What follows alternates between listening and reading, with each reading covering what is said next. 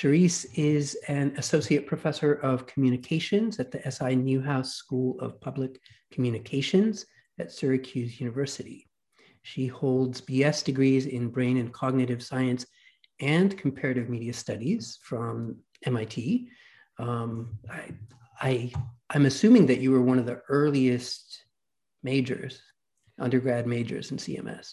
Technically, my degree says humanities because CMS was not yet a labeled major. So I do have a bachelor's of science in humanities from MIT. It's a very proud piece of paper I keep on my wall. So you were ahead of your time. There was, I think, 4 of us who graduated in my semester, one of which is in our attendees. But yeah, there's only 4 of us who graduated my semester.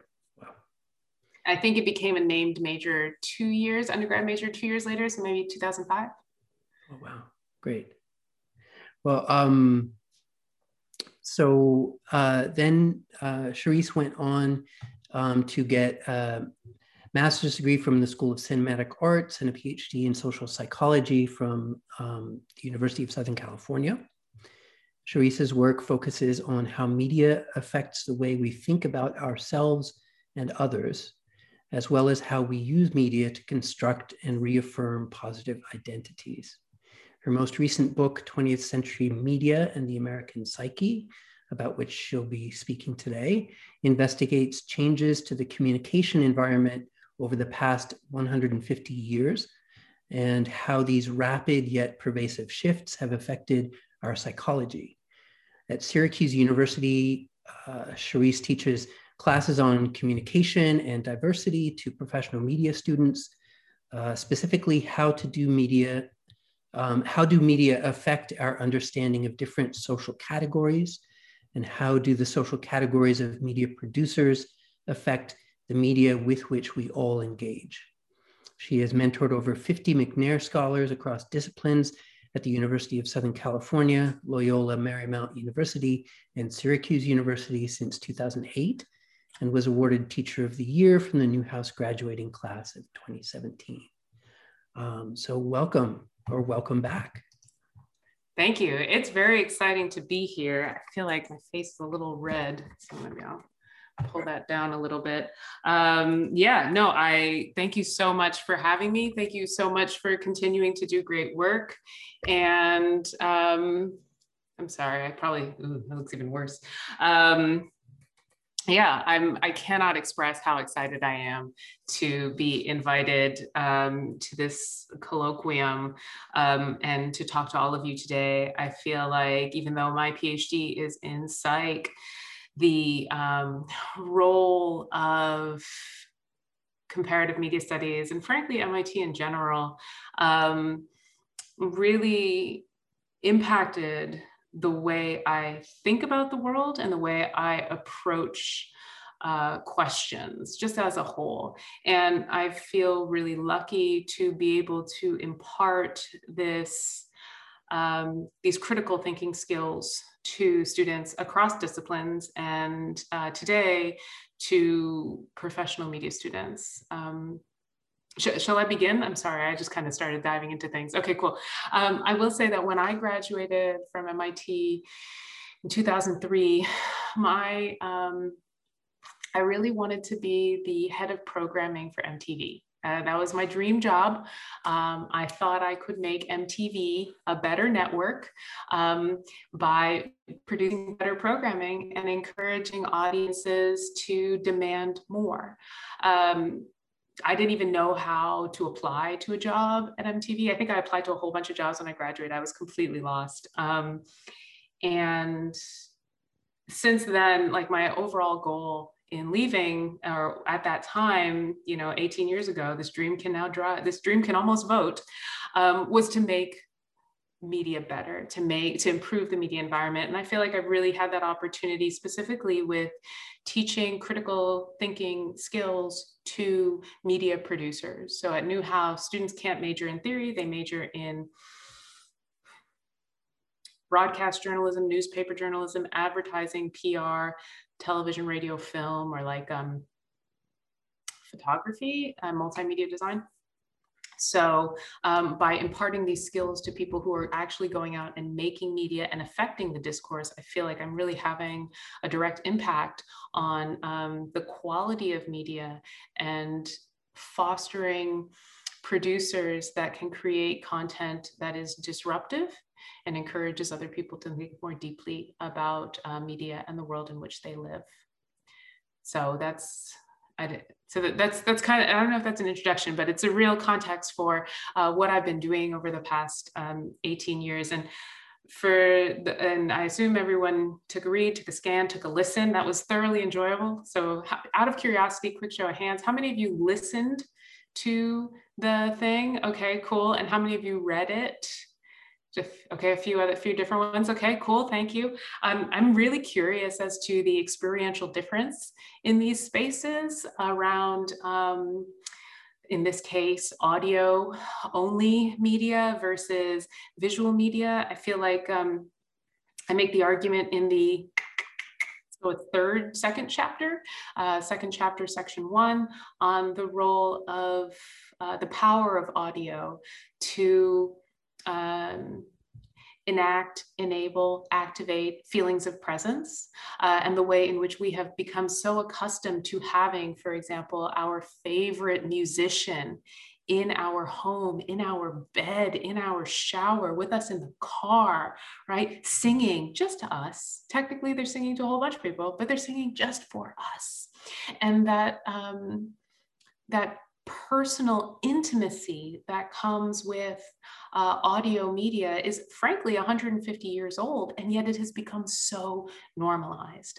So it was a delight to read that and create that content and thinking, well, this is for everyone, but knowing that people would be listening to it by themselves. So, you spend so much time writing a book and putting all your words into happy little text, and then to suddenly hear yourself talk through it is, it was really striking and kind of an embodiment of the claims that I make in the book in the first place.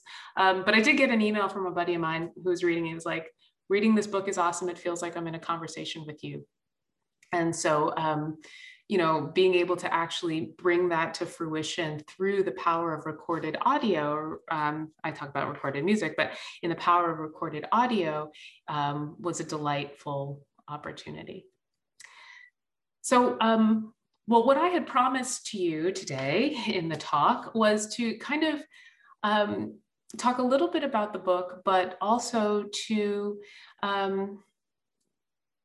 chart this sort of cross-methodological journey. And so I use the term cross-methodological more than mixed methods, because traditionally speaking, when we say mixed methods, we're saying, I'm doing a study here in this fashion, and in this fashion, and combining multiple methodologies into one larger study. When I say cross methodology, I literally mean, well, what did we learn from this method? And how can we combine this method with this other method to get at a more nuanced explanation of some global or psychological or media phenomenon? And I will say, I feel like it's an absolute privilege to be able to do that, especially when we talk about academia that's so desperately siloed, right? That if your methods don't fit into the methods that have been done, that may work against you later. So I put that out there, that it's very much a privilege that I've had the opportunity to do this, and I've had advisors, including Professor Ravel. I've had advisors who have been supportive, considerate, and always willing to remind me about what is going to work and what's not going to work, despite what I want to do. And so I'll just briefly talk about some of the research that I've done, and I've got some slides on the kind of my current stuff and its kind of cross-methodological approaches. And then I could talk a little bit about what media psychography is and the goals of the book itself. And then I'm happy and excited to talk about your research. Like I said, or like Professor Bald said, I've mentored dozens of McNair scholars. McNair scholars, I don't know, does anybody know what a McNair scholar is? Okay, McNair. So McNair is the Ronald E. McNair program. We don't have one at MIT, which is fine. It'll become ironic as soon as I tell you why. But Ronald E. McNair was a PhD graduate from MIT, first Black man in outer space. It was not George Clinton or Sun Ra. Don't worry about it, those are jokes at the expense of Afrofuturism. So yeah, first Black man in outer space. And he died on the Challenger. And so it's a federally funded program to encourage students of color, first-gen college students, low-income students to pursue PhDs and pursue research. So I've had the privilege of working with literally dozens of students who are not generationally familiar with the phenomenon of research, but are very excited about it. And what I've noticed in these conversations is this eagerness to answer questions that have come through their mind, come through their lives, come through their eyes in unique ways, but also a general frustration with the structure of what is traditional research, right? So I've spent a lot of time talking students through, you know, sociology students, history students, media students, psych students, business students, engineering students, through ways in which to answer the questions that plague them in ways that will fit into simultaneously the expectations of academia and to fulfill their own, to seek out the answers that they find most fulfilling. I will say, and I talk about this in the book, you know, like just those early observations, that first time when I had a real epiphany about media biases, when I realized that little boys were always the ones who screamed, "I won," in game commercials. And it's funny because they always had these very diverse groups. Sure, whatever. You know, they had racially diverse groups, they had gender diverse groups, they generally did not have ability diverse groups, so we can talk all about that and the levels of dimensions of diversity. But by 1990 standards, they had diverse groups, but it was always the little boys who jumped up and said, "I won." And I noticed this, then I started tallying it, right? So I was doing little content analyses in my notebook next to my Lisa Frank hearts, you know, and I was just so incredibly bothered by this. And I had teachers that I would go in and say, "This is ridiculous, this is absurd." I'm certain I didn't use the word absurd in fifth grade, but and they're like, "Okay, you're absolutely right. Let's write a letter to Milton Bradley." And you know, just that moment of seeing this phenomenon in the world, documenting it, coming back to our scientific method, documenting it, observing it, and then starting to look for it in other pieces is such an essential piece of not just research, but surviving and moving through the world as a human, that you know, we can start to see how we all do it. And the question comes down to when is it fostered and when is it not? And as I said, coming to MIT, it was an absolute privilege to almost never hear somebody say, "That's a stupid question." And I'll say this, I heard that a lot growing up. Was that's a stupid question. In fourth grade, we got to take chess, and the teacher restricted me to 3 questions a day because I asked too many questions. So then I became like really paranoid about asking the wrong questions and being really conservative about which questions do I ask? Is this a good question? Is this a bad question? In 9th grade, I apparently would ask questions for which the answer was on the board. And then the teacher started calling them Charisse questions in my math class. And then she told the next teacher, so that when I went up to 10th grade, that teacher was already referring to unnecessary questions as Charisse questions. And so that just kind of kept going for a while, because then I became that girl. But when I got to MIT, nobody ever said that's a stupid question. And regardless of whether I was, that's not true. I definitely heard that from my classmates. I've never had a professor say that's a stupid question. And so this willingness to think differently and ask more questions and not be satisfied with the answers that you're getting, I think are so essential to, life. And then when we talk about media, as this is comparative media studies, the extent to which we've been asked not to question media is really striking, right? That, and as somebody who teaches media students now, media producers, asking why something is not necessarily a good use of time when you need to turn out an article in 24 hours. It's not a good use of time when you need to turn out a news package in 12 hours, right? Media moves so fast that we're not allowed to even stop and think more deeply about it. And so that was part of what brought me to this exercise. Actually, before we get to that, going through MIT, I was course 7, which is biology. I wanted to be a geneticist. I went to all those nerd camps in college at like Brown and Columbia and did genetics. And then I got to organic chemistry, which was 512, and it kicked my butt because organic chemistry is not chemistry, it's physics, and I suck at physics. So that happened. I ended up dropping out of school because I was in a not a good position for a wide variety of other reasons. I actually started college. I actually started MIT at 16. Wouldn't recommend it, but not necessarily because 16 is inherently a bad number, but my mother was very protective. So when I went to college, it was like the first freedom I ever experienced, and it was a lot there. So anyway, I ended up dropping out of school without real direction, and work suddenly becoming hard. And then I had this epiphany with which the whole book starts, and I went back and got degrees in brain and cog and media studies. And for me, I was always asking questions across these two disciplines, you know, using brain and cog to think about media, using media to think about brain and cog. One of my favorite course 9 papers I ever wrote was for animal sex behavior. And I don't even remember who taught the class. I should look that up.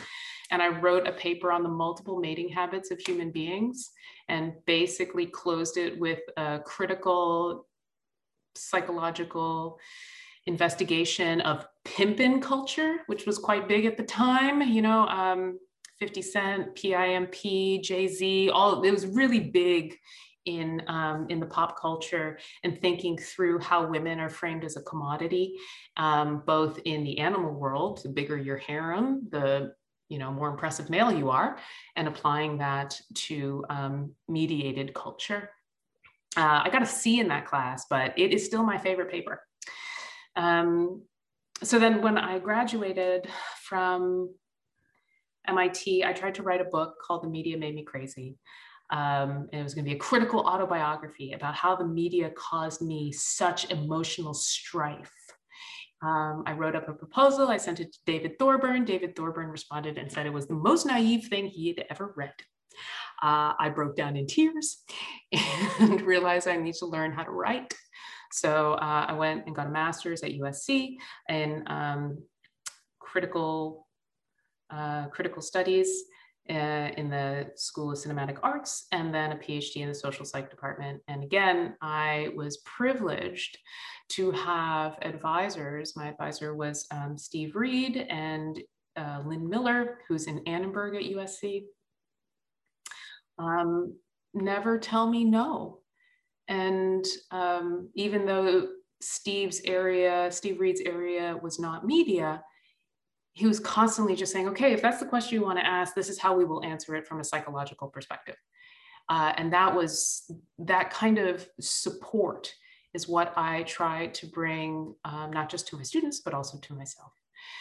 So this book now, The Psychology of 20th Century Media, or excuse me, 20th Century Media and the American Psyche, the goal is really to think about how these new communication capacities, the ability for us to be looking at each other in real time, miles apart, is remarkable. And frankly, there's been a lot of discussion about like how Zoom popped off out of nowhere. But now, literally within a year since the pandemic, and we can talk about how pandemic accelerated everything, Zoom is now a verb, right? It took Google at least 10 years to become a verb. Now it's, you know, we expect to Zoom. In fact, I think, no, it wasn't with Francois, I was calling somebody else. And we had a Zoom meeting and I called him on his phone. And he's like, oh, are we doing this on the phone? I'm like, yeah, I'm in the car. We're doing this on the phone. And like, just the idea of going backwards in communication strategies was so foreign, right? We're always having meetings on the Zoom now. I also like to say the before platforms. It makes me feel delightfully old, like the Facebook and the Twitter. So really thinking through these technologies that have become so ingrained in our lives, the phone, the ability to connect with loved ones and talk to them in real time across distance, again, is frankly only about less than 100 years old when we start to look at how quickly it was adopted and when it hit saturation and so on and so forth, is less than 100 years old.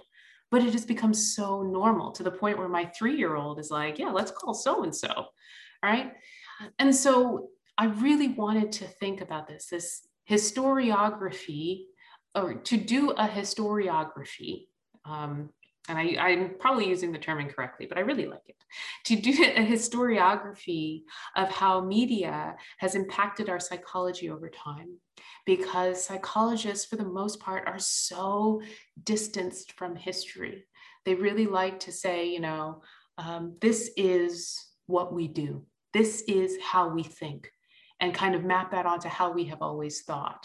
But one of the arguments I make in the interview with Henry, I think that was also shared, is so much of psychology is based in people, like manipulations, psychological manipulations are based in media usage. So reading a passage and then manipulating this passage to feature one name or another or a different argument, showing you a picture, right? All of that has become so normalized. But literally 150 years ago, literacy was way low, way down, and we didn't have photorealistic pictures. So everything that we measure in psychology is largely based in a world that we have forgot is based in today, and we've kind of forgotten about what happened before the world we live in today existed. And so that was always very troubling to me, and especially as we talk about it with media, you know, that communication, specifically communication technologies, in this case, mass media for the most part, media that disseminate mass messages, are, they're so new. They're very new. When we talk about just a blink in the human eye and, you know, human history, they're new, and yet they're so normal. And so it was a delight to sit down and kind of collate all of this research in a conversational way to think, you know, how do these technologies actually impact us and change how we engage with the world, and how have they done that so remarkably in such little time? So I'll just say, and then I can pause or stop. I don't want, I want to answer questions. Like, I want to make myself available and hear about the work you guys are doing, y'all are doing. I read somewhere, I was like, oh, y'all is a much better term than you guys. Let's see here. Oh, hold on, let's see. Sure. So as we think about this, I'll just hit a couple quick slides. When we talk about a media psychography, I'm talking about the examination of how the collective psyche impacts and has been impacted by media psychologies, by media technologies. So literally looking to our own history with media. How did you come to understand yourself through the communication technologies that have become available to you over your lifetime? It's very easy for us to talk about how writing or reading impacted us, but we often don't think about the other dimensions, the other technological affordances. So by looking to our own histories with media rather than succumbing to the allure of newness, I think this is right out of the intro, we can further unpack relationships that users develop with media and provide insight into how people might build future mediated relationships. So this whole book also is rooted in a class that I teach called Psychology of Interactive Media, and asks students, to production students, to think upstream about why people use media so that we can anticipate what people might do downstream. And I'll close with, I'll stop talking with this one. I can also show you my lovely little, actually I got a couple more. Let's see. I'll come here. That Yeah, I had a whole order and then I'm not using it, so I apologize. I will say, so for those of you who read it, I didn't technically include the images or describe them, so that's on me. But this is also basically my argumentation that we have a new technology that's developed. This technology enables novel strategies for communication, widespread adoption of the technology, then those novel communication strategies become social norms. Social norms change culture, customs, and institutions, and then we demand new communication strategies which relate to new technological development. I will say, as we think about, and I'll close with this slide. As we think about, oh, this is terrible. All right, well, it's fine. It's just very small, so I apologize. As we think about the different ways media can be conceptualized. I argued for this fit taxonomy. Let me see if I can get a better picture. Hold on a second here. Okay, that's not working anymore. All right, no, okay. Let's see if I get a better picture if I stop sharing. Yeah, that's it. It's just missing. As we think about technologies, we can start to break them down into different structures. So what I'm going to do is actually, I'm just going to zoom in here and then blow this up for you. I apologize again for not having a better image. Oh, that's all of you. Okay, so that we have a format, it's non-visual audio, static text, static images, synchronized video and interactive video, and whether that's delivered in analog, electronic formats or digital formats. And then we get into industry and content, journalism, advertising, entertainment, and peer-to-peer. So we see in this graph, in this image, we see that the gray areas are basically areas where there is no research on the impact of race and gender in those dimensions, in those media platforms. And so we start to see, when we think about media differently, where the questions have been answered and where they have not. And I think that that's a really important component for any media scholar to consider, is what questions have been answered, but more importantly, which questions were we unable to even consider because we weren't thinking about media in this format. So I can stop here. This probably seems like a good place to stop. I could also walk you through the outline of the book and the different claims that I make in the three different sections: intimacy, regularity, and reciprocity. Very briefly, I'll show you this happy little graph, which is what I presented at MIT 10 when Andrew and I met in 2019. But basically, I make the argument that intimate media, like theatrical film, recorded music, and consumer market cameras, as well as regular media, so media that is integrated into our daily lives, like radio, network television, and cable television, and reciprocal media, so media that responds to our actions, like magnetic tape, video gaming, and dial-up ISPs, all impact 21st century media practices. And we can only see how they do that by spending more time with media that we effectively now call defunct. Ooh, let's stop with that. I like the word defunct. So I'll happily pause here, stop here, and invite questions, thoughts, hear a little bit about your research, or I can keep talking. So I'll throw to Professor Bald to moderate from here. Thanks for letting me tell my story, though. Thank you. I wanted to just ask with regard to, in the introduction, you talk about this historical process of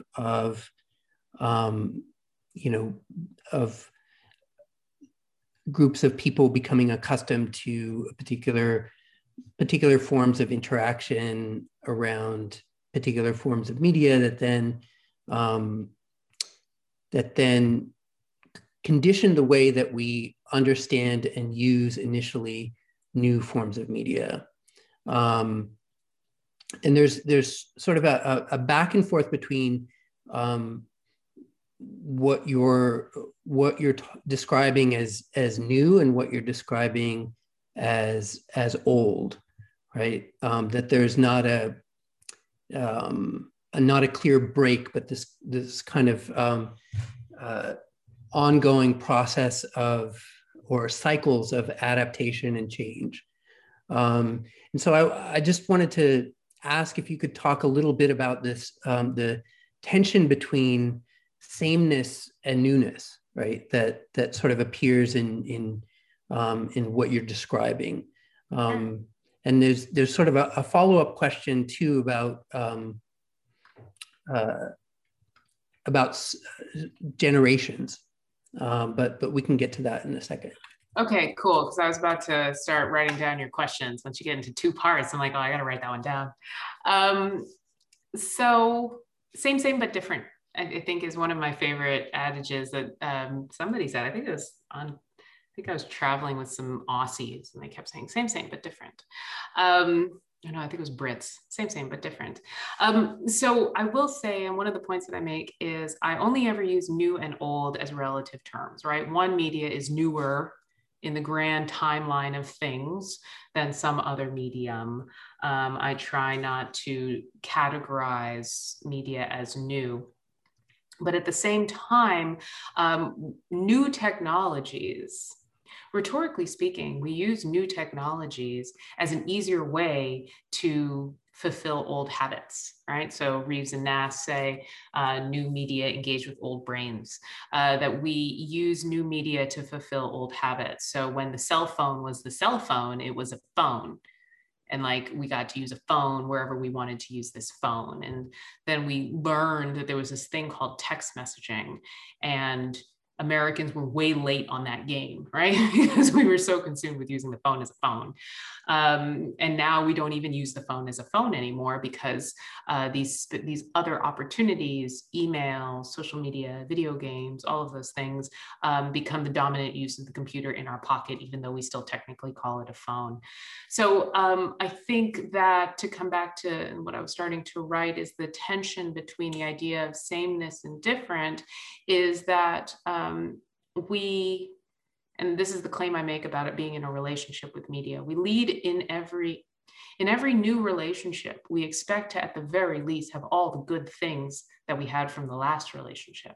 And so that's the baggage we bring to every new relationship. And I probably shouldn't use baggage so flippantly, but that's the baggage we bring to every new relationship, is the joys and fears of our last relationship.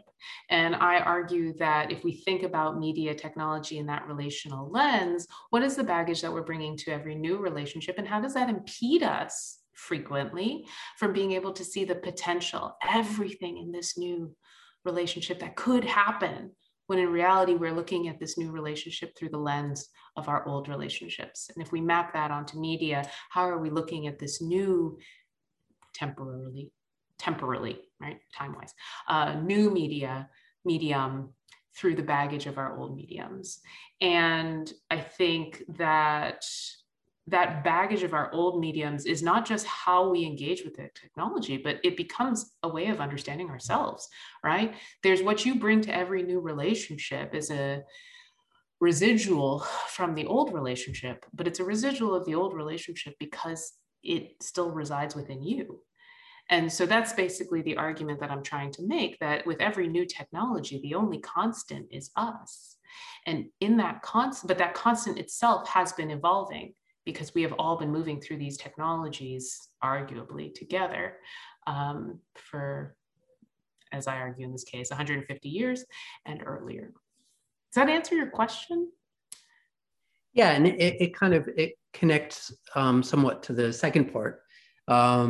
Which is that also in the introduction you draw a distinction between different regions of the world, for example, that are differently resourced, that have different modes of or amounts of access to different kinds of technologies, and you draw a distinction in terms of the being able to sort of make statements about the psychological relationship to media in one place based upon another, right? Mm-hmm. You sort of caution against that, right? What I was curious about in reading that and thinking about the like aspects of generational change is that, you know, what you're describing in terms of, you know, bringing the baggage of our past media use to each new medium. Of course, generationally, there will be, you know, folks younger than us whose engagement with the new media is actually their originary engagement, right? To the extent that in some ways you might argue that generational differences might start to look more like the kinds of geographic differences that you are speaking about as well. And I was wondering, you know, about that, or, you know, what can we say about, you know, is there a kind of essentially different psychological engagement with technology from one generation to another? Right? I mean, I would say yes. I will say, I'll make a point that I do caution against generalizing a small sample, right? Because I've ever since I read that weird article from Heinrich et al, Heinrich something in Norazian, I apologize for forgetting the second author, but that weird article about social science, and that is that social science researchers look at Western educated, industrialized, rich, democratic nations. And then they go and say, oh, this is generalizable to everybody. Like, as somebody who has largely been outside of the intersectional space that is generalized, and as somebody who has been taught to study those who are in that intersectional space, I'm very salient. It's very salient to me about what I should and should not be generalizing to, by which I mean to say I've definitely had reviewers ask me where my white control is, right? Why don't you have a white control when I'm doing research literally on Black and Latino populations? I've looked at my own data sets and just seen a dominance of white women in the case of psych research, that are at private institutions studying college, right? Like, this sample is so narrow. So I'm just always very hesitant of saying that this is generalizable to everyone. At the same time, the whole book is called The American Psyche, right? Having said that, I try to acknowledge my own generational situatedness, like in the very first paragraph, this is where I am. And I tried not to include it just in the interest of, you know, privacy, but I do talk about it in the third part with Henry about watching my own child engage. And like, my husband and I, my husband's 5 years older than I am, right? My husband and I are sitting here just like watching him come up on the Alexa and be like, Alexa, I want this song. And Alexa just plays it. I will have you know that he has now discovered Who Let the Dogs Out. And so that is playing on loop in our house, which is not cool. And in case you don't know about it, that song is totally about sex. And it makes me very uncomfortable, but he loves it. And, you know, it's just remarkable to watch his desires be met immediately. And us know that when we were his age, the only desire that could be met immediately was probably the book that was on the floor, right? But his infinite desires are met immediately, and he will grow up with, and we're just trying to instill, you know, some level of delayed gratification in his life. Like, just trying to run him through the marshmallow test every few days. But because everything is so immediate to him, I can't even begin to think about what his generation will be like when it comes to this expectation of on-demand. Like, we came into on-demand culture. We came to understand it as adults. We're like, oh, I can watch this now. Instead, this new generation is like, I should be able to watch this now. I am guaranteed to watch this now. How dare you not let me watch this now? And I'm fascinated by it. I do think that generational differences, because of the speed at which things advance, do have the power to become divisions on par with geographical distances, and geographical distances seem to be collapsing, right? So our understanding of different groups of people and what we have known groups of people to be, geographically disparate, for example, what's his name? Is it Friedman who wrote The World is Flat, right? That the geographical distances have fallen, have become less impactful, still impactful, less impactful, whereas the generational differences become striking, and it is left up to us, you know, a generation coming into content to move faster, because the generation born into the content, right? What is it? Digital natives, is that the phrase they use? And that's got all sorts of problems onto itself, but let's keep going for now. Like, their expectation of what is normal in the world is something that we have to learn to be normal. And I think that difference has the power to have some really interesting and important intergenerational conversations and connections. It just doesn't seem as evident when you're, you know, when your child can do more on your iPad than you can. Great. Well, let me open things up to questions from our students or from our attendees via the Q&A. I'll also, while we're thinking about it, I'll just go ahead and just describe, just give you a little bit of some of the research that I've done most recently, very briefly. So my research interests fall across representation of groups in media content, using media to construct identity and disrupt discourse, and testing the potential of technology. And these are some of the pubs.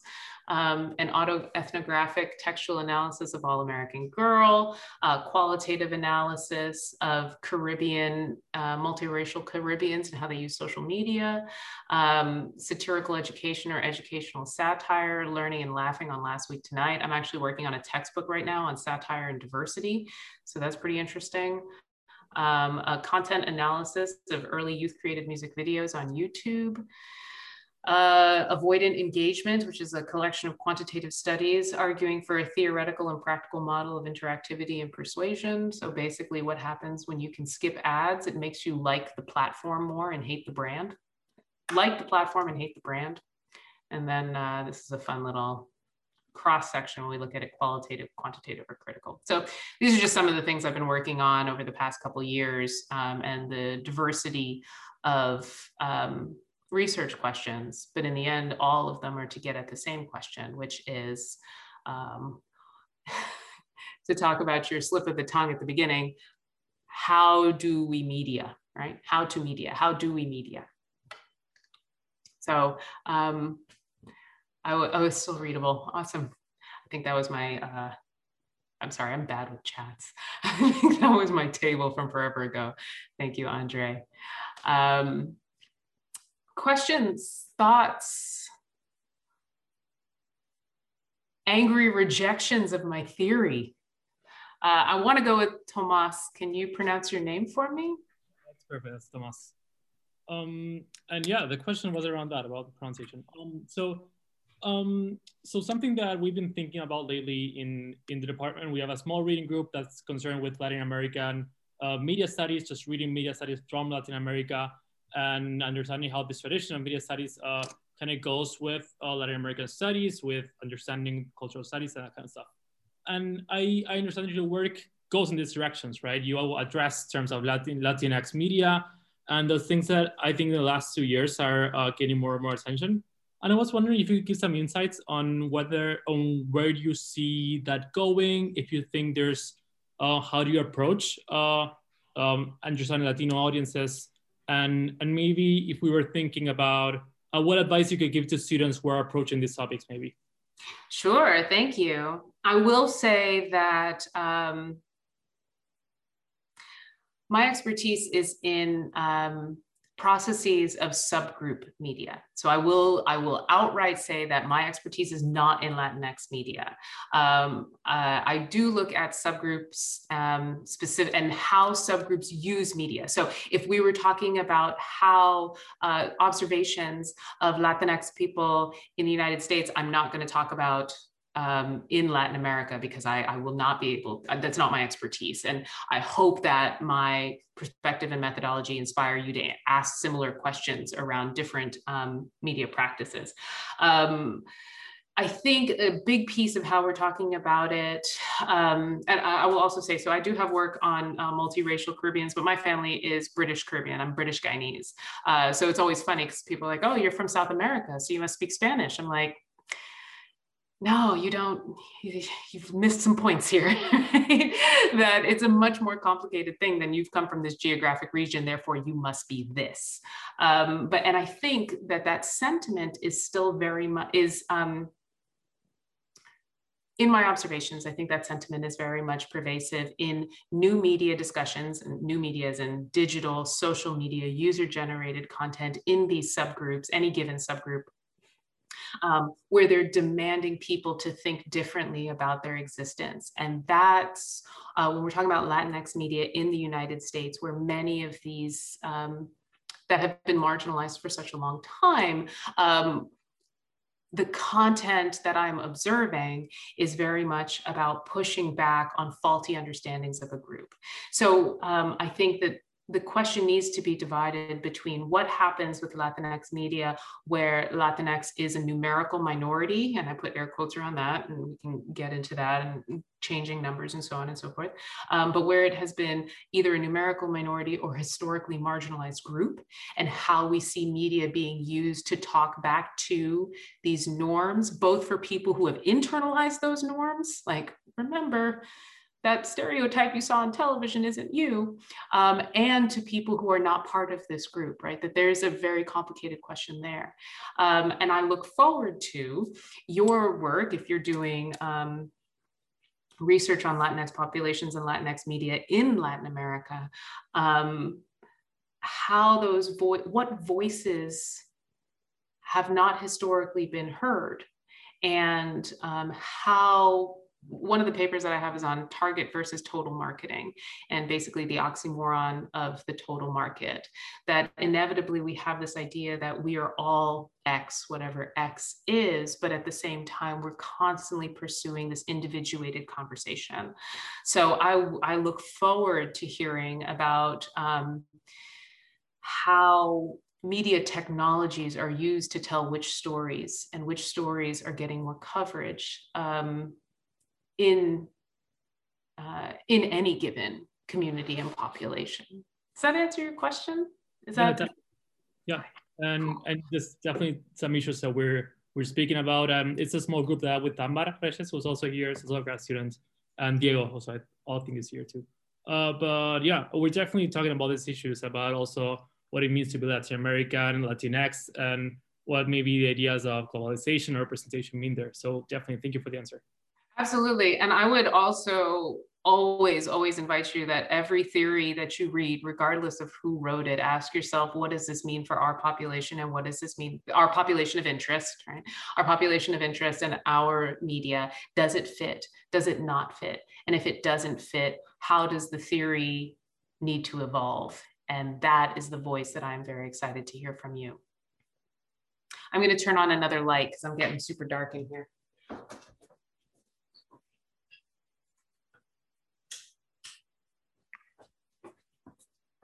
Thank you. Anybody else? Thoughts? Ooh, yes, Professor Bell. Hi, Charisse. Great talk. Hi. Thank you. Thank you.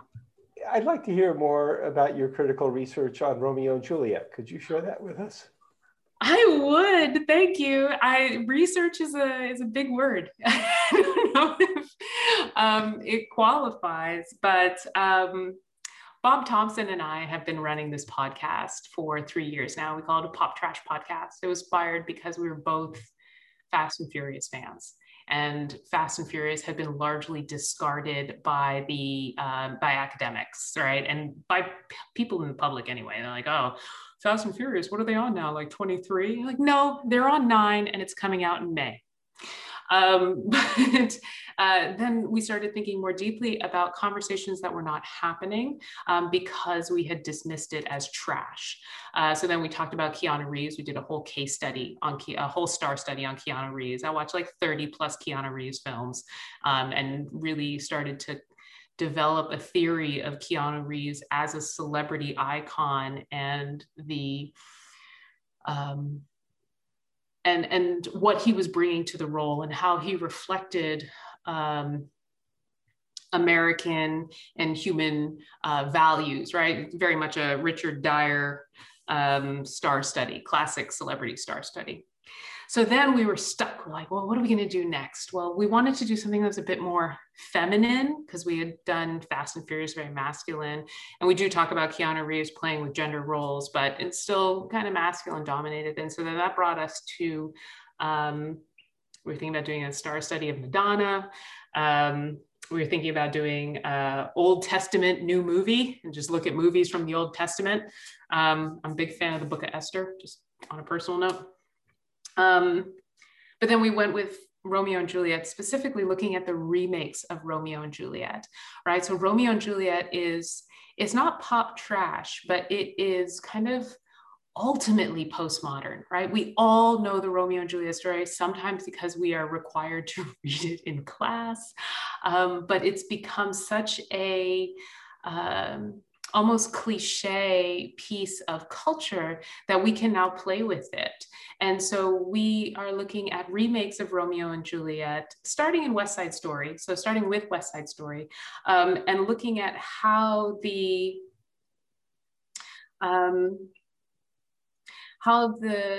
choices of the writer and director, as well as the cultural time, right, what's happening in the culture at the time, infuse and change and reflect the story. Because Romeo and Juliet is such a, it's such a go-to that anybody can layer something onto it. So we start with Romeo and Juliet, we start with West Side Story, and then we do the Zeffirelli, right? So these two very early ones. Zeffirelli is very true to the narrative and is generally critically acclaimed. Then we jump ahead and do Tromeo and Juliet. I don't know if anybody is familiar with trauma films, but they, Toxic Avenger, it's like gross out B movie, really inappropriate stuff like incest and mutilation and basically all the stuff that made Shakespeare great. That's the tagline of the film. But then thinking through how this kind of gross out punk culture of 1996, directed by James Gunn, by the way, of Marvel fame,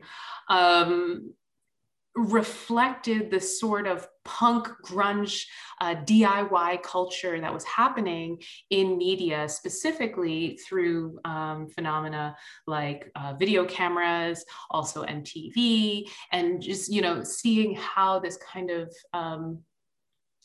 Gen X gross out version of Romeo and Juliet. Then we do, of course, the Baz Luhrmann. That's with Leonardo DiCaprio and Claire Danes. That's the one. Then we also look at some other films. We look at Romeo Must Die, which generally is considered pop trash. We look at we did Shakespeare in Love, we did Nomeo and Juliet, we did Private Romeo. So if you haven't seen Private Romeo, it's also an independent film, but it was shot basically, it was released 3 months before Don't Ask, Don't Tell is repealed. So it's shot in the midst of Don't Ask, Don't Tell and features two boys, two young men in a boys' military academy falling in love while simultaneously performing the play. So at any given time, you're starting to see how the play itself is simultaneously work in the classroom and like trying to understand this language, but also very much intimate and lived through this young love. So that was great. We also watched David and Fatima, which I was very honored to be able to expose that to Bob for the first time. He never knew that film. And it's basically Israeli-Palestine in Romeo and Juliet in Jerusalem, starring Martin Landau. It's Martin Landau's last film, along with Tony Curtis's last film. So it's really weird, but it's fascinating. And just looking at how this story has been retold over and over and over again. And I'm trying to remember who the character from Gossip Girl. He's British and he plays like the evil one. I can't remember. Anyway, he plays Tybalt in the 2013 version. And in an interview, he said, the thing about Romeo and Juliet is that every generation deserves their own. So when we take that language and start looking at how are we telling generational stories through this story that we all know. And it has been a joy. And thank you for asking. So, you know, like, comment, subscribe. You can find it at criticalandcurious.com. I'm about to release episode 9, which is Shakespeare in Love, and then episode 10, which is Nomeo and Juliet. And then we close with the 2013 and Romeo and Juliet in Harlem. If you haven't seen that one, that's the first one. It was sold as, you know, advertised as the first all cast of color to do Romeo and Juliet. So, you know, they're all... Who's doing a Romeo and Juliet remix? Anybody? Everybody? Please get to it. Give me more.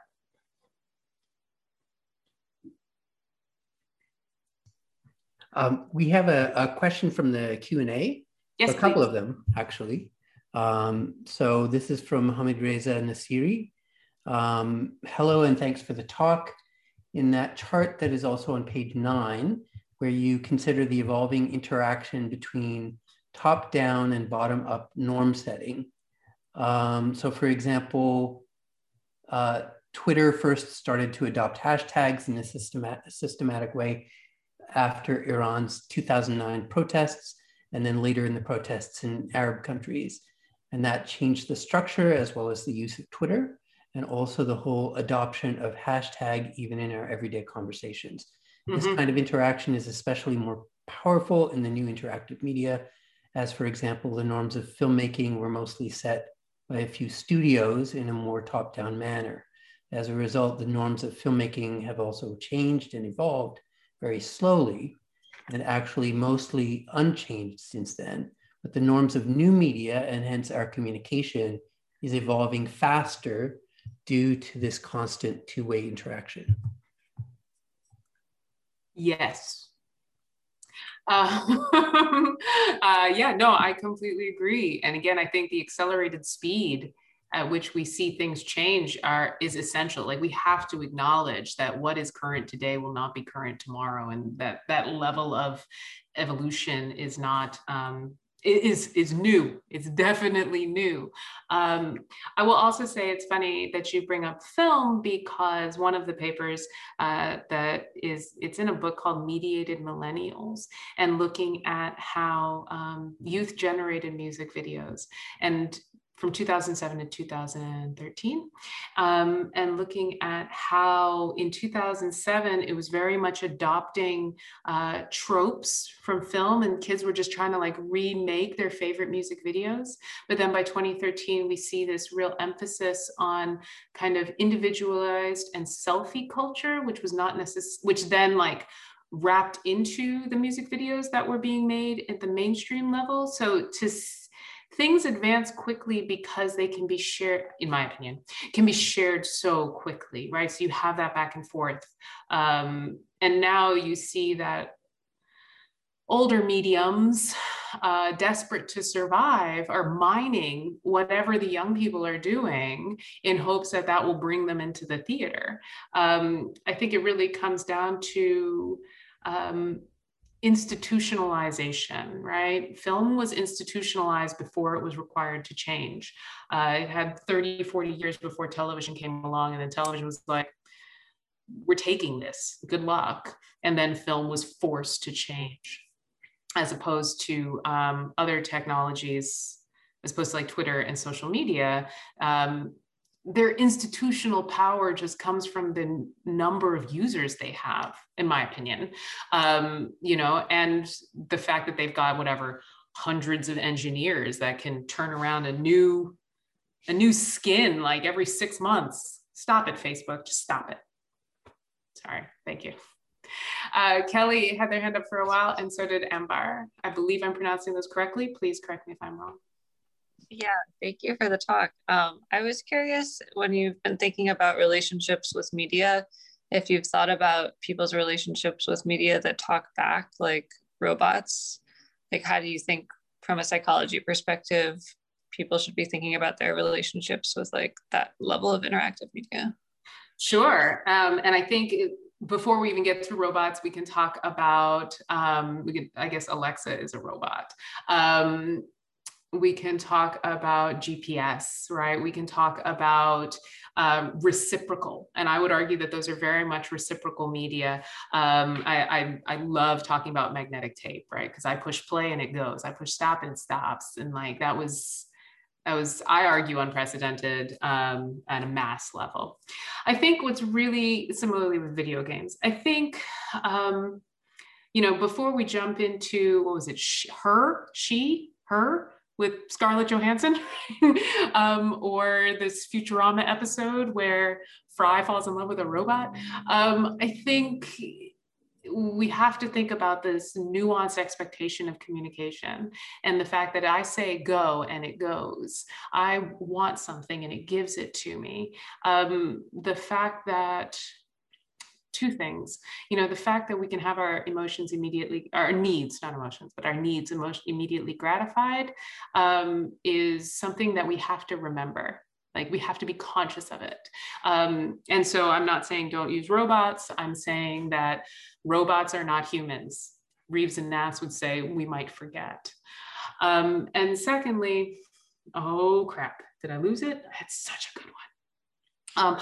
I do talk about, the availability paradox and this idea that when the world is at your fingertips, we don't pursue it, right? And I track this back to like cable news, right?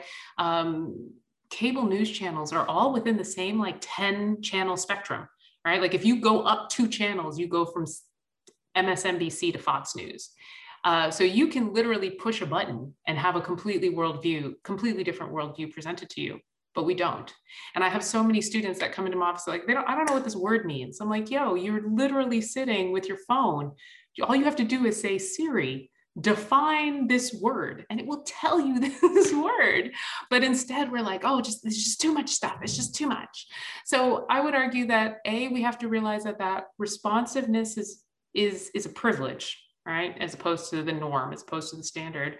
But at the same time, how are we using that responsiveness to improve our own lives, or how are we becoming a little bit lazy by not utilizing the full potential, coming back to potential, promise, and practice, using the full potential of a given responsive technology. And in the case of robots, I mean, do we have robots that aren't connected to the internet anymore? I mean, I assume so, but the question comes down to what does the robot do? What does the robot do for you? And why is that robot in your life? And I would argue that that's the same question we need to ask for any technology. Is that a good answer? Yeah, thank you. Thank you. Amber. Yeah, thank you. Well, mine is a little, like it's about my thesis in my research. So I don't know like if everybody will want to hear it, but here we go. So basically what I'm trying to do is like comparing the way people create their autobiographical narratives with autobiographical biographies generated by algorithms in social media platforms. Oh yeah.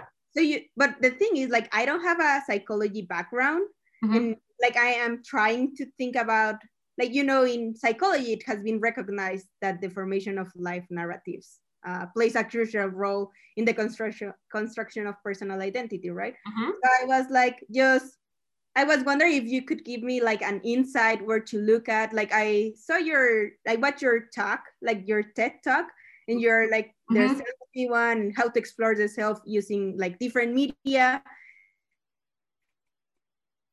trying to see how like algorithmic narrative. No, you're good. Keep going. Okay. How can like algorithmic narratives can be used as a tool for reflection rather than a way in which like machines and companies like limit our reflectivity? So I think you could give me a good insight. Well, I do discuss in chapter 3 on consumer market cameras and basically how consumer market cameras allowed us to create our own autobiographical visual narratives easily, right? Like I push a button, I have a picture of this moment and I can line them all up and create an autobiography. And so I do talk a little bit, you'll like that chapter because it gives you a little bit about the psychology in how we construct memories through visual images. And I do explicitly talk about algorithmic pushing of stuff, right? So I keep getting notes from like Shutterfly. Oh, this is what you did 4 years ago. I'm like, cool. And I forward it to my friends and I keep going. Or Facebook will give you a whole pushing your memories back because we don't often stop to think about, well, let me rephrase that. Some study said we'll only ever look at 25% of the pictures that we ever took. All right. And so this is what I love about these algorithmic memories is that it's like, oh, you shared it. Well, here, look at it because you weren't going to go back and look at it. So I do think that it meets a real psychological need where we get to see and remind ourselves of things that we had forgotten that we wanted to remember. So I do think that the book and specifically chapter 3, and I will say this, you know, the whole book has however many hundreds of citations. It is designed as a prior literature with respect to media, technology, and psychology for these 9 technologies. And I think that you will appreciate and be able to use a lot of the references that are in chapter 3. And they'll help you down the right path and help you start all that psychology stuff that you need, I promise. Thank you. Of course. There's another question in the Q&A from Corey Schweitzberg. You argue in the chapter that we should avoid overly determinist understandings of how media technologies influence human behavior. For example, social media makes you depressed. Considering how interdependent and convoluted psychosocial and technological effects are on people/users. That said, Facebook's business model is to establish and strengthen predictable, profitable, casual relationships between data-targeted advertising and user spending. You use the social media platform to pursue psychosocial needs. Facebook collects your data, targets ads at you, hopefully influences your consumer behavior, and makes money if they succeed, incentivizing Facebook to optimize their social media experience to make you more useful as a data mine and ad consumer. How do you reconcile the general idea that technologies don't dictate behavior with the fact that the tech giants, successfully measured by multi-billion-dollar profits, use AI scientists, data analysts, and UX researchers to deliberately influence user behavior? Okay, so very quickly, I have 3 things I want to say. 1, I don't think they determine behavior, they encourage behavior.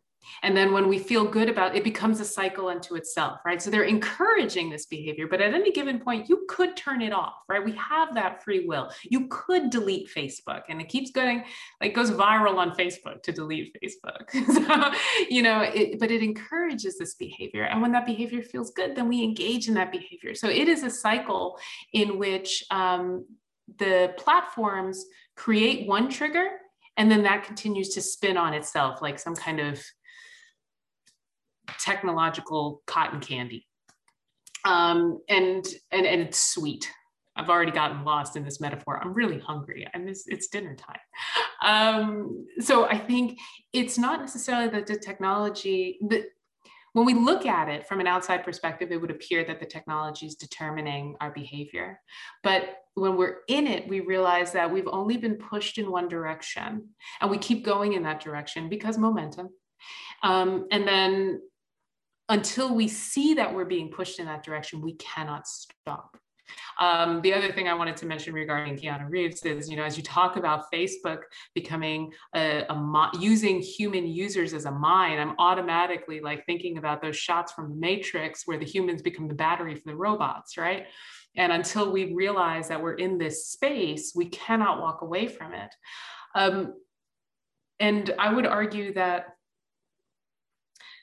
this is something I say over and over and over again. If social media is not meeting your needs, if a given platform is not meeting your needs, you gotta let it go, right? You gotta, like this, you have to.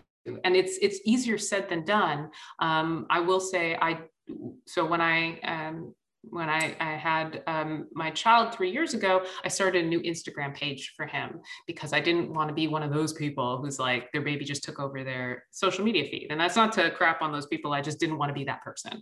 So I created a new profile for him and I post a picture every day. So like he's got his own page. It's private. We're not trying to make the baby go viral, right?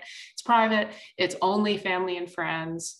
So he has a very limited circle. And now I'm on that one all the time because all it is family and like Smithsonian Zoo pictures. And Dolly Parton's imagination library. And so regularly I get to the end of the internet. Like that's not a thing. You're never supposed to get to the end of the internet. That's the amazing situation of infinite scrolling. But I get to the end of the internet all the time. And Instagram's like, you have nothing new to look at. I'm like, great, all right? So I would just encourage, you know, we have to be able to see how our behavior is being manipulated.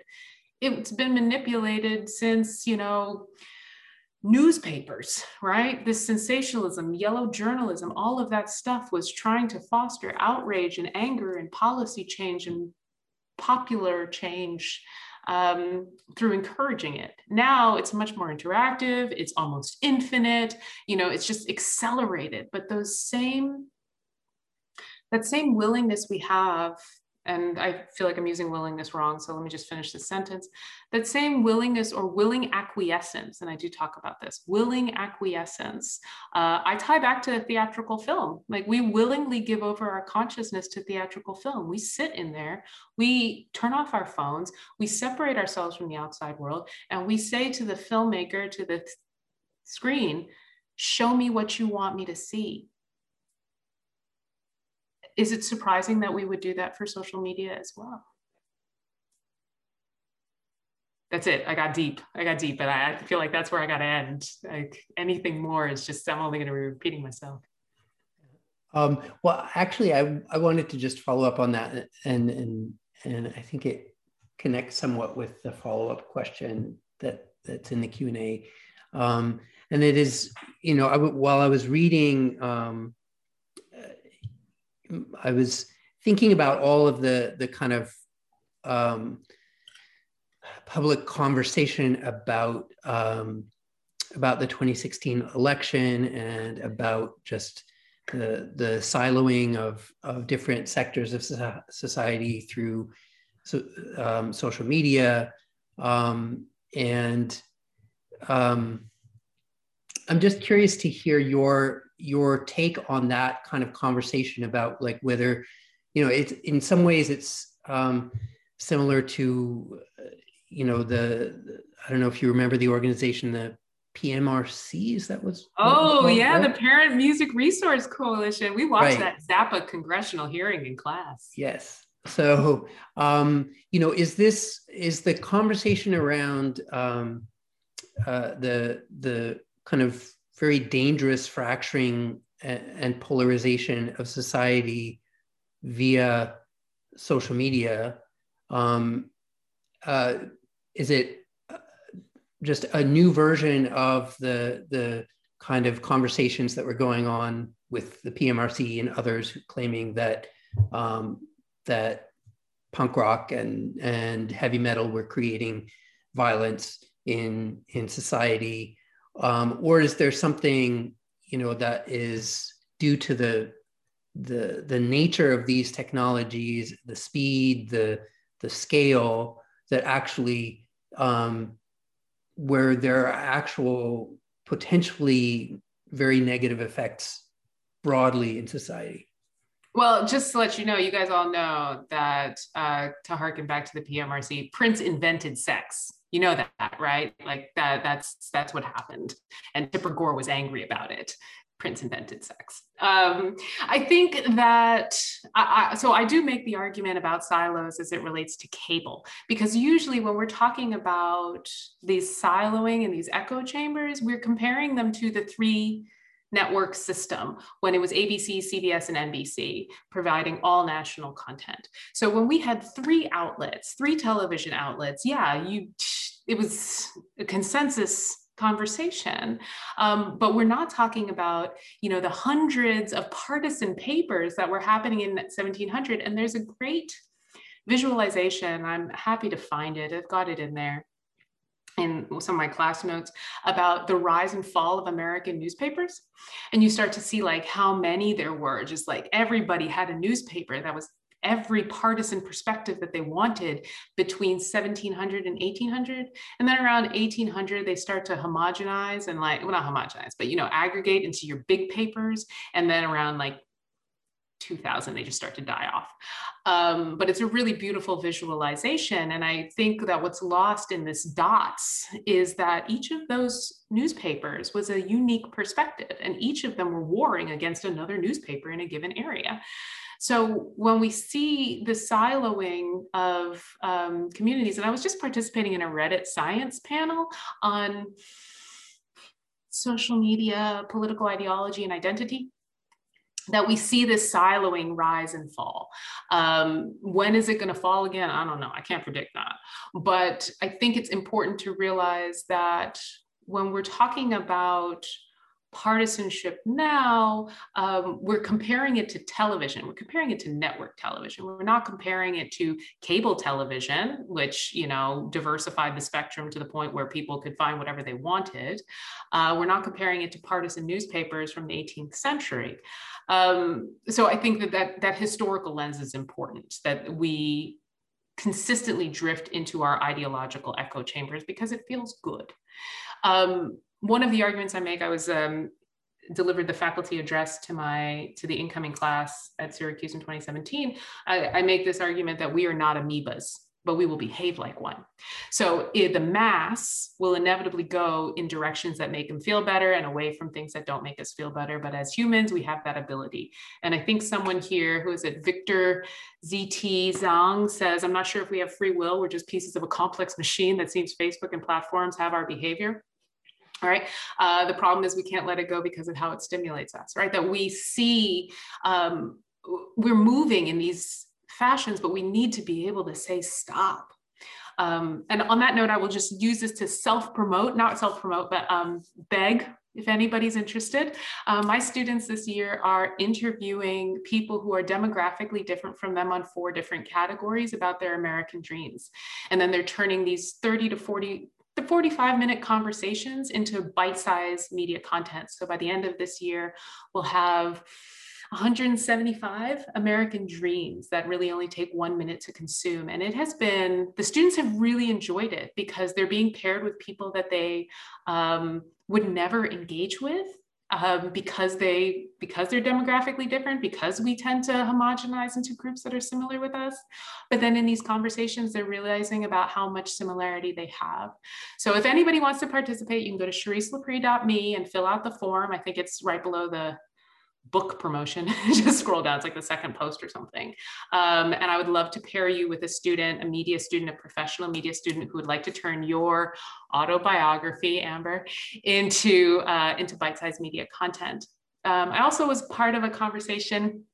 I was a consultant for BuzzFeed and Procter & Gamble doing this thing called Talk About Bias, where people were paired with strangers to talk about bias.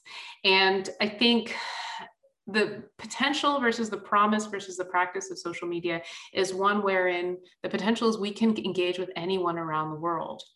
The promise is we will be told that our needs will be met, and the practice is we engage with the people we want to, right? But I think we need to revisit that potential, but the potential itself is scary. And I will mention this briefly. My stepfather, when he got on Facebook, friended everyone. And he was like, I'm going to talk to the world. And I know people here, here, and here, everyone. Felix, I'm sorry if you're watching, everyone.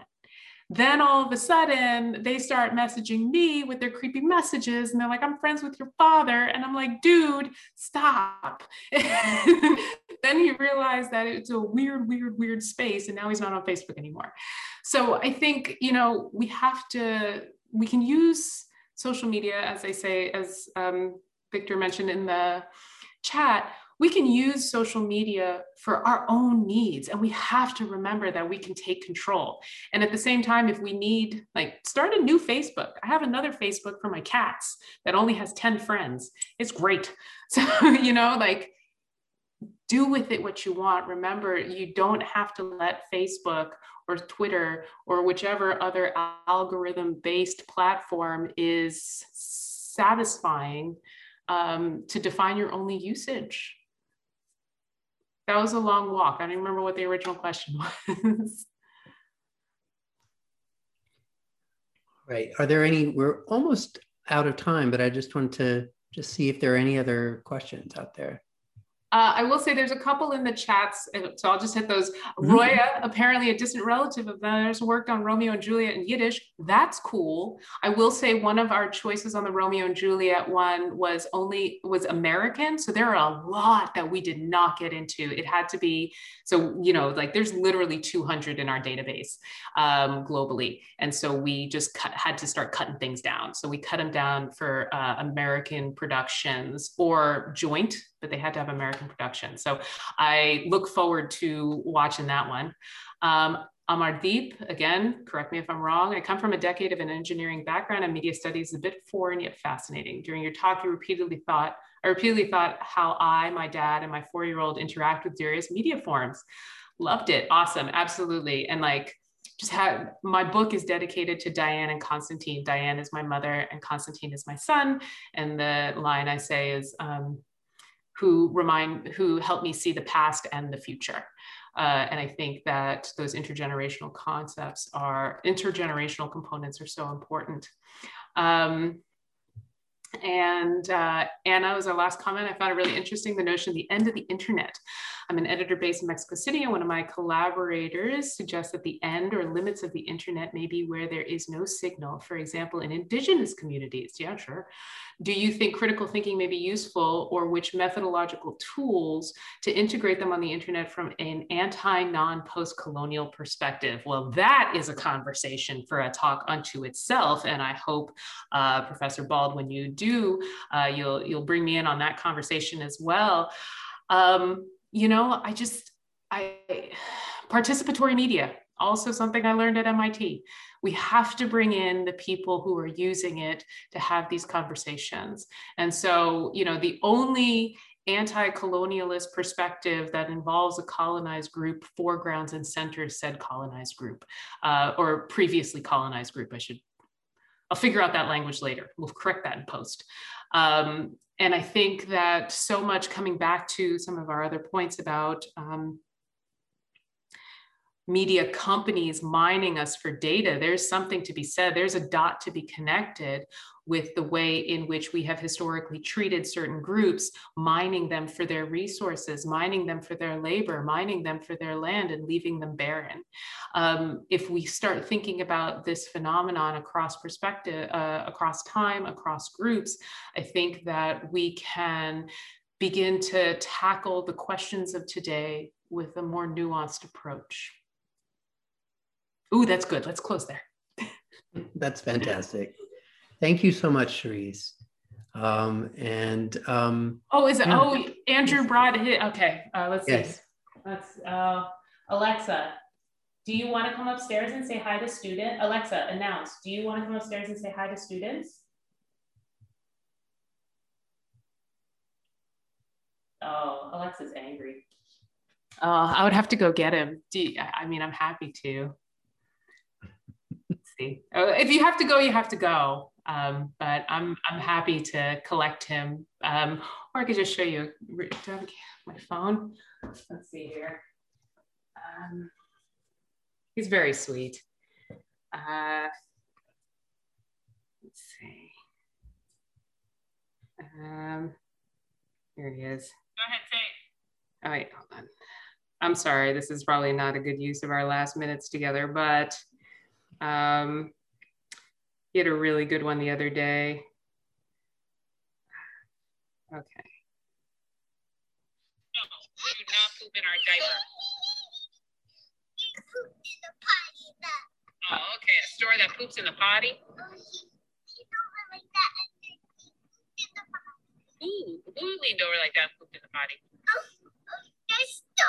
The store. I'm sorry. Yeah. So anyway, yeah, we're working on potty training, and I don't think there's any technology that helps you with potty training. That's what we have come. You know what works with potty training? M&Ms. That's pretty much it. It's like if your diaper's dry, you get M&Ms. That's all. We're very low tech. Yes. All right. Well, thank you so much, Cherise, and look forward to reading the rest of your book. Thank you so much. Thank you so much for having me. I really, really appreciate it. It was an honor to come home.